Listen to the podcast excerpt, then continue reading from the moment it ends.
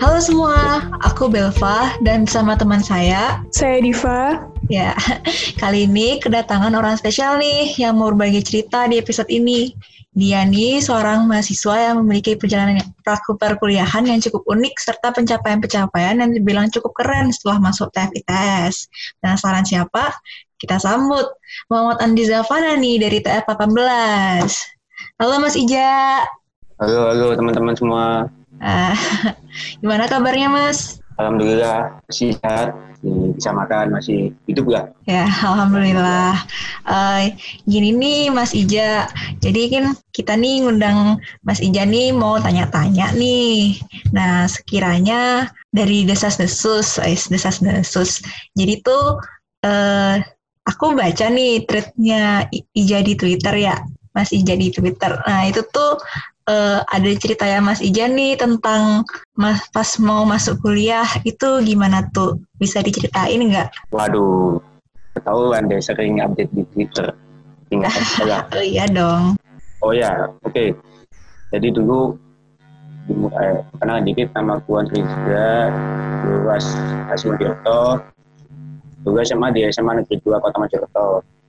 Nah di waktu SMA ini waktu kelas 12 waktu etik-etiknya ya nasional SNM, SBM, milih milih kuliah, milih jurusan. Nah di situ uh, aku udah punya pandangan sebelumnya kalau aku pengen masuk fisika. Soalnya kenapa waktu SMA aku ikut ekstrakurikuler robotik. Nah di situ pembinanya berasal dari fisika ITS sehingga beliau banyak cerita lah TF kayak gimana, kerjanya gimana. Dan situ aku mulai tertarik. Kayaknya masih TF aja deh. Selepas dari itu, aku belajar terus sampai kelas 12. Nah, kelas 12 aku undangan, undangan dapat. Dapat kuota undangan. Aku SNM milih teknik fisika kan, milih teknik fisika pilihan pertama, pilihan kedua ketiga nggak aku pikirin, nggak terlalu aku uh, pilih banget lah, pilih, pilih bener-bener lah. Setelah pengumuman, aku drop. Kenapa? Bos SNM karena dari awal nggak terlalu nyiapin SBM yang benar-benar nyiapin gitu. Jadi aku cuma punya waktu dua minggu buat nyiapin tes SBM sebenarnya fisika sehingga aku mulai mikir di jurus di pilihan dua ketiga jadi di pilihan pertama aku isi fisika ITS pilihan kedua aku pakai pilihan yang paling aman. Ya pikiranku pokoknya kuliah lah. Uh, pilihan pertama teknik fisika ITS, pilihan kedua aku di matematika ITS, pilihan ketiga aku ambil matematika UB. Itu benar-benar pilihan paling aman, aku juga lihat kuotanya yang banyak, jadi Allah masih bisa tembus lah dengan belajar dua minggu SBM. Nah, di samping itu aku juga ikut beberapa tes lain sebelum SBM, seperti kayak ini beasiswa dari BCA, itu semester 12 itu udah mulai daftar habitat. Terus sempat juga coba di Telkom University ambil teknik fisika juga. Itu terima pakai rapot tapi pakai pakai tes tapi kejauhan sama kayaknya yang terlalu mahal jadi nggak nggak bisa aku ambil. Terus pernah juga tes di ini tes di PENS Politeknik Politeknik Elektronika Negeri Surabaya. Di situ aku ikut yang UMPN itu kayak SPM buat Poltek waktu itu. Situ aku ambil ke 4 Elektronika. Dari situ aku udah itu pengumumannya lebih dulu daripada SPM. Jadi gimana yo? Aku gak lupa tanggalnya sih pokoknya sebelum SPM keluar aku udah diterima di T4 Elektronika. Di situ aku juga, juga udah punya beberapa teman dari jurusan itu, punya punya kenalan baru ya udah masuk grup juga. Nah waktu waktu itu waktu uh, waktu daftar ulang di event sini SBM pengumuman ternyata aku gagal juga. Langsung langsung bingung dong waduh ini udah bayar uang daftar ulang defense tapi di tes keterima. Bilang ke ibu-ibu gimana ya terserah kamu yang kuliah kamu yang ngerasain kamu. Nah, itu mikirnya main lama karena aku lihat perbandingan D4 sama S1 juga nggak terlalu beda. Cuma beda jurusan aja yang satu elektronika yang satu elektro yang satunya ada fisika. Yang bisa aku mantep milih teknik fisika.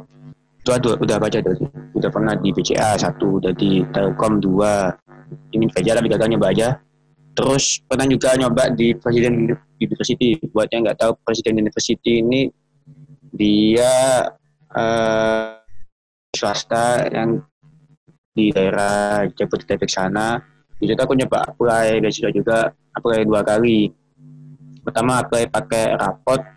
Itu dapat potongan biaya sampai 80 persen lah. 70 persen 90 persen. Nah aku nggak ambil karena masih terlalu mahal. Terus aku coba lagi kedua kedua kalinya. Di situ aku pak aku lewat jalur orang guru. Di situ dulu pernah ada kayak tes apa ya namanya? Pokoknya tes dari orang guru yang bekerjasama sama presiden university itu aku aku kedua di situ aku dapat fully funded 100% sih nggak ada biaya apa pun. Cuma tinggal biaya asrama sama biaya biaya dikit-dikit lah. Itu nggak aku juga karena setelah bilang ke ibu bu aku dapat di sini gimana? Nggak terlalu jauh jadi ya udah deh pilihnya di Jawa Timur Jawa Timur aja. Terus apa lagi? Apa lagi ya? mana lagi aku ya lupa aku. Presiden University Telkom Dan ini sama ini. Itu tuh Mas Ija ceritain dong yang katanya tuh uh, sampai nolak stan itu gimana tuh? Aduh.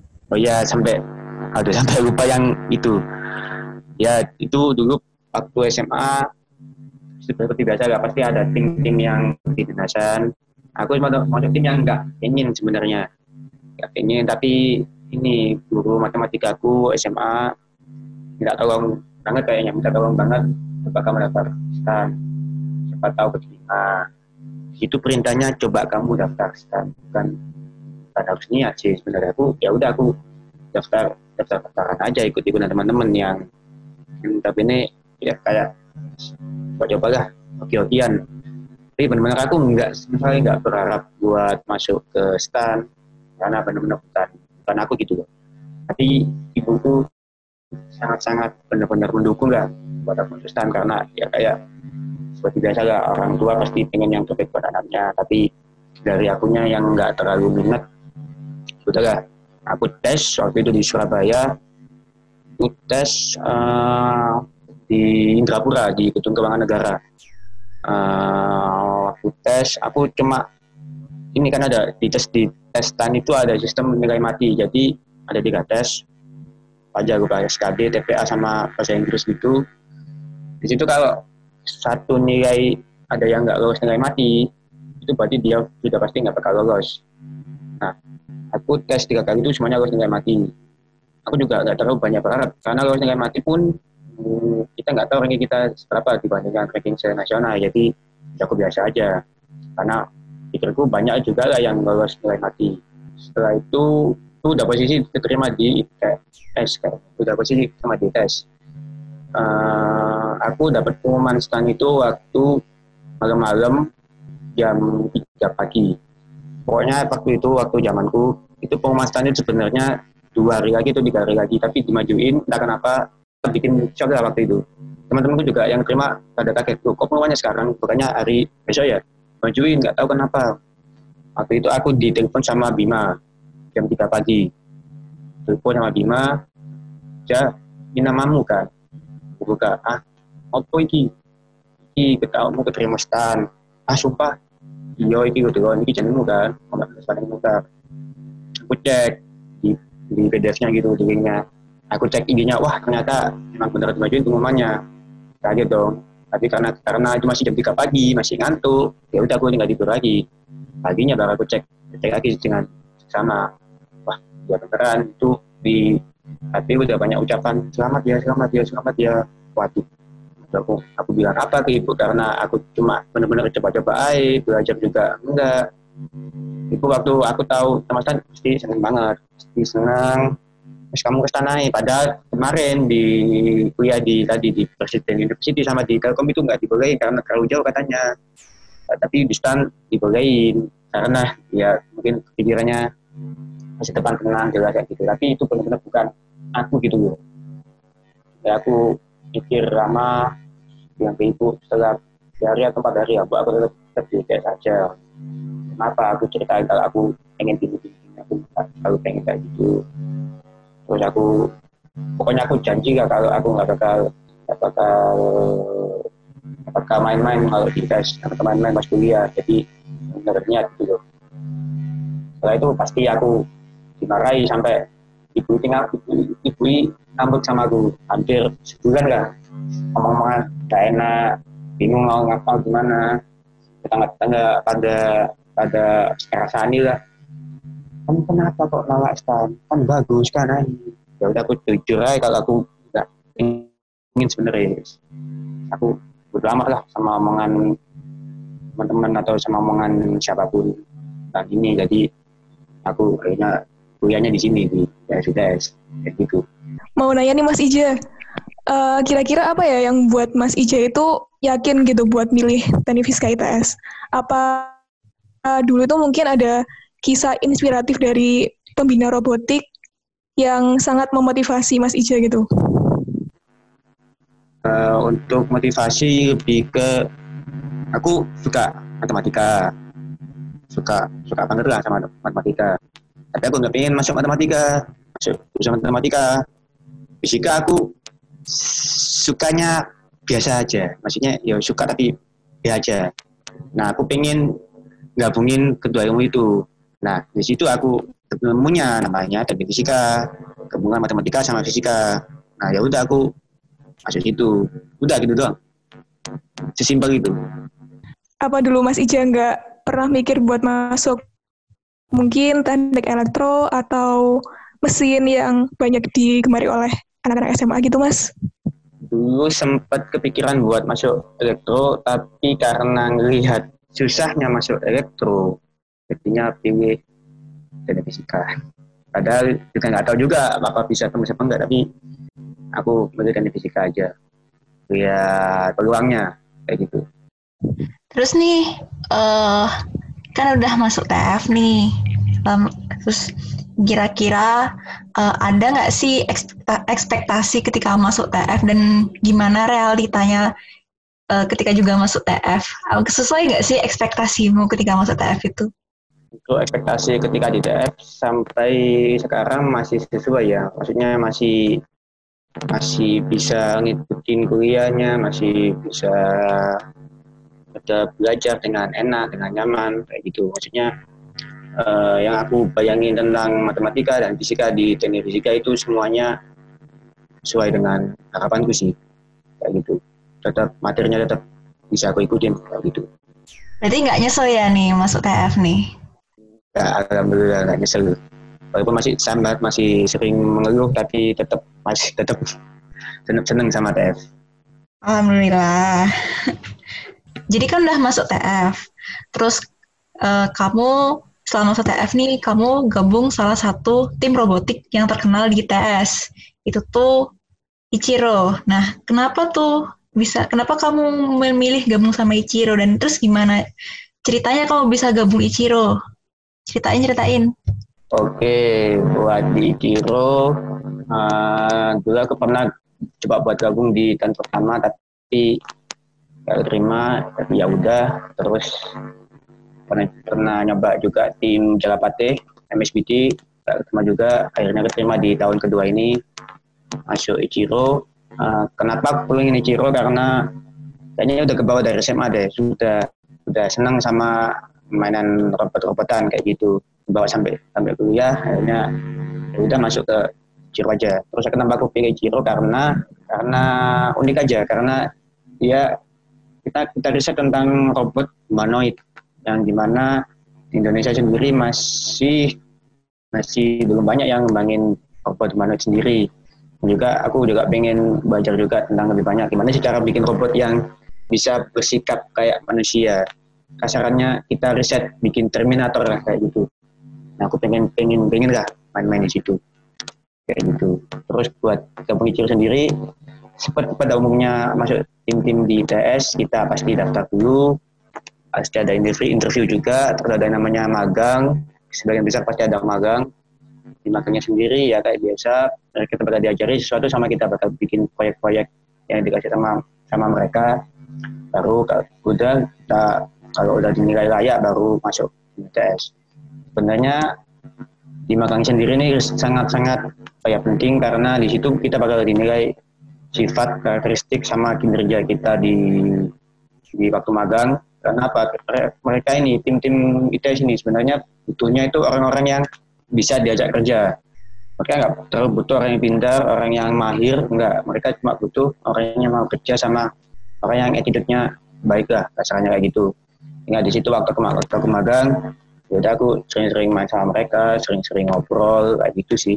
Makanya bisa keterima. Yang penting aku aku aku kayak bisa lah diajak kerja sama mereka. Itu yang jadi poinku di situ. Untuk masalah skill bisa diatur nanti lah. Bisa sambil jalan bisa bisa sambil belajar kayak gitu. Wah gitu ya mas ya? Terus kalau misalnya gini mas kan masuk tim itu juga harus mengorbankan waktu juga ya mas ya? Cukup menyita waktu gitu. Gimana cara masnya buat ngimbangin itu semua sama kuliah? Apalagi dengan track record kemarin itu masnya juga IP-nya bagus gitu. Kan suatu ya kebanggaan yang yang luar biasa. IP bagus tapi juga gabung tim. Mungkin ada tips tips and triknya gitu mas? Tips and triknya adalah selalu apa ya jangan pernah nganggur ya. Gimana ya? Uh, misalkan pagi kuliah. Pagi kuliah, siang kuliah, nah sore kan kosong. Nah sore itu bisa dipakai buat apa yang kayak jangan jangan cuma main apa tidur. Kalau bisa ngerjain tugas jangan ngerjain tugas. Kalau ada kerjaan tim ya dikerjaan waktu dikerjaan waktu itu. Kalau apa ya pokoknya jangan pernah wih kuliah aku selesai hari ini. Ya udah aku selesai hari itu. Enggak di situ masih ada banyak banyak waktu yang bisa dimanfaatin benar-benar. Entah itu buat belajar entah itu buat ngajain tugas apa entah, entah buat ngajain tugas tim atau tugas kuliah macam-macam lah. Penting jangan pernah tidak nganggur sih. Terus jangan lupa buat jaga makan sama istirahat. Karena uh, percuma kalau kita uh, kerja terus-terusan tapi badan nggak diurus istirahat enggak jadi aku selalu sempetin buat tidur bentar waktu siang entah setengah jam atau sejam. Terus malamnya aku tetap usahain buat tidur dengan nyaman sih. Tiga atau empat jaman lah buat tidur itu pasti karena kalau enggak itu pasti ngaruh ke produktivitas juga.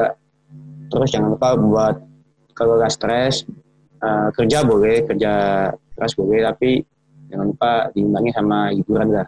Tetap ada tetap youtubean tetap main game terus tetap juga lihat film nonton series kayak gitu. Uh, intinya semuanya harus imbang lah. Nggak boleh ada yang berat sebelah kayak gitu. Uh, menarik banget ya Mas Ija uh, terus nih kan kan udah sibuk dengan uh, tim robotik ini. Terus pernah nggak sih orang tua tuh uh, mengeluh atau protes? Kok uh, Mas Ija nih kayak sibuk di di ITS terus jadi jarang pulang dan lain sebagainya. Itu setahu setahu pun nih Mas Ija sekarang bahkan lagi nggak di kampung. Apa itu benar terus emang orang tua nggak nggak yeah. apa ya tidak protes gitu atau gimana Oke, okay. uh, kemarin kan udah keterima tim dari semester dari akhir semester satu kan. Nah liburan itu langsung tanjap gas buat kerja. Itu aku cuma pulang bentar doang di semester satu itu sisanya aku di Surabaya terus semester ini nak apa ini aku juga nggak pulang aku tetap di Surabaya ini masih di kosan nah, kenapa aku nggak pulang? Karena pertama alasan paling utama sebenarnya sih cuma aku nggak ada koneksi internet di yang memadai di rumah sih. Sama yang kedua aku awalnya waktu corona baru keluar aku cuma takut juga kalau mau eh kalau aku bakal nularin ke orang-orang di rumah kayak gitu. Jadi aku nggak balik. Uh, tapi rencananya habis ini balik. Uh, ibu juga mendukung sih sebenarnya malah mendukung karena ya udah kamu di sana aja fokus kuliah dulu aja ibu ibu nggak apa-apa kok. Toh tiap hari juga bisa teleponan kan. Jadi nggak masalah. Ibu nggak masalah nggak masalah aku nggak masalah. Yang penting aku ngurusin segala sesuatunya di sini dulu. Kalau udah kelar baru balik. Ini aja kayaknya aku balik waktu hari habis hari raya kan. Atau mungkin hari raya ya kita tanggal 24 25 nggak baru boleh balik kayak gitu. Tapi tetap tetap uh, keluarga tidak masalah terlalu masalah sih yang penting ada kontak-kontakan tiap hari yang penting teleponan kayak gitu. Menarik banget sih, menarik. Nah, mungkin kita kembali ke kebahasan kuliah nih, Mas. Buat Masnya ini, kira-kira apa ya yang pengen dicapai di jurusan Teknik Fisika ini? Apa udah ada gambaran yang jauh gitu, Mas, mungkin? Uh, gambaran sejauh pastinya ingin berprestasi entah dari individu ataupun lewat tim Michiro tadi. Uh, terus nanti lulus tepat waktu pasti. Udah sih itu doang berprestasi sama lulus tepat waktu simpel gitu udah setelah itu mungkin mau kita masih bingung masih bingung antara ingin lanjut kuliah apa pengen langsung kerja. Pikiranku cuma masih sampai tahun keempat aku belum punya pikiran setelah itu mau ngapain. Oh baik mas, mungkin sekarang lagi ada siswa-siswa SMA yang lagi dengerin, kira-kira masnya ada pesan nggak buat mereka? Uh, pesan pesan buat teman-teman yang di SMA sekarang. Apalagi kena corona sekarang kan maksudnya aku juga nggak lihat-lihat SPM yang kayak gimana kuliahnya jadi kayak gimana. Aku cuma mau bilang uh, kegagalan ini itu biasa biasa banget gagal itu biasa. Uh, yang penting bukan gagalnya tapi yang penting itu bangkitnya. Karena percuma kalau kita gagal tapi kita diam aja. Itu itu sia-sia. Lebih baik kalau gagal ya udah. Sedih boleh tapi jangan lupa buat bangkit lagi. Karena misalkan nih aku SNM gagal. Ini aku juga nggak terus sedih, sedih banget. Karena aku juga harus nyiapin yang lain. Aku juga tetap harus tetap nyiapin SPM dan lain sebagainya. Jadi ya udah aku langsung bangkit lagi. Nggak usah terlalu pikirin kegagalan itu anggap aja cuma anggap aja kayak obat lah. Obat kan pahit. Kegagalan itu kayak pil pahit yang emang harus dirasain dulu sebelum kita sehat atau sebelum kita sukses. Kasarnya kayak gitu. Jadi tetap semangat buat teman-teman. Ya terima uh, makasih banget Mas Ija udah berbagi cerita sama kita. Uh, semoga nanti ceritanya ini bisa menginspirasi orang lain dan bisa memotivasi lah untuk kalau misalnya ada anak SMA mungkin yang pengen nyari kuliah mungkin masih bisa mikir-mikir ke TF atau mungkin teman-teman TF sendiri yang bisa terinspirasi juga dari cerita Mas Ija agar bisa tetap uh, bermanfaat untuk selama di perkuliahan ini maupun seterusnya. Ya sekian HMTF podcast kali ini dan sampai ketemu di HMTF podcast selanjutnya.